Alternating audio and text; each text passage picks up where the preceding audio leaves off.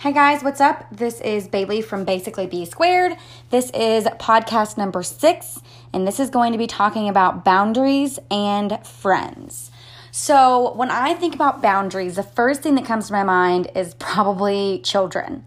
Like, when I tell my kid, like, not to get too close to the street, like, that boundary is necessary so that my child won't get hurt or seemingly go play in traffic.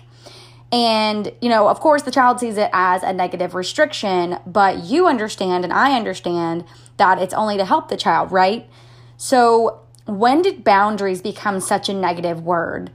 It often seems like boundaries are negative when they're given by someone else, but when you yourself establish boundaries, it's only to protect yourself. So, let's talk about establishing boundaries. So, I, some examples of some boundaries that I set for myself is, and again, I'm not perfect at these, but something that I'm trying to be conscious about is putting down my phone. I get sucked into all the creativity and joy that comes with social media, but I also get sucked into the comparison trap.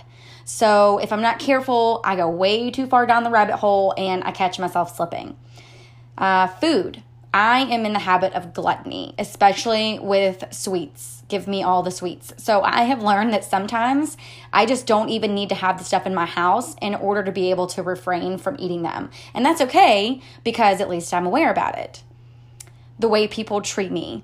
I used to not have any boundaries for anyone. I was extremely trusting of others in the sense of like my faith in humanity was still at an all time high. I would get burned and my heart would just be crushed by not understanding how people could do things like this to other people. And because I was so young, I wasn't able to like pick up on all the big flashing lights of red flags along the path to burning destruction. So, the main point that I want to talk about here is boundaries with people.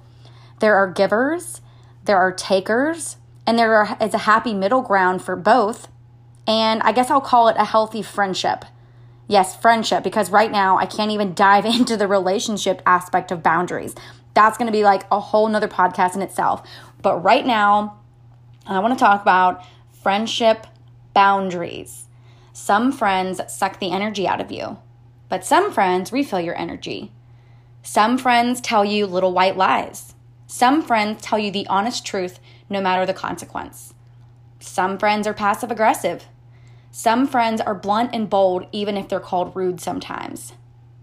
Okay, so the definition of friend is a person who knows and with whom one has a bond of mutual affection. So, mutual is the word that sticks out to me the most. So, what does mutual definition mean?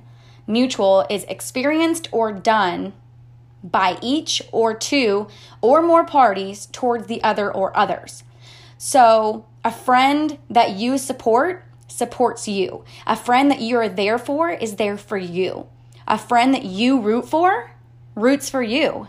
A friend that you encourage encourages you. A friend that you can vouch for vouches for you and they can vouch for you. That friend that you show up for shows up for you. But that friend that's constantly negative isn't your friend. That friend that's pissed because you moved out of town isn't your friend. That friend that doesn't encourage you to be your best self isn't your friend. The friend that doesn't push you isn't your friend. The friend that doesn't show up for you when you need them the most isn't your friend. The friend that's jealous of you isn't your friend. That friend that is holding you back isn't your friend.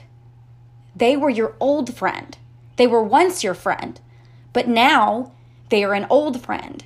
And it's time to start hanging around people who inspire you, who love you, who genuinely want the best for you, and are willing to help you get there. You are the sum of the five people that you hang out with the most, and it's really true.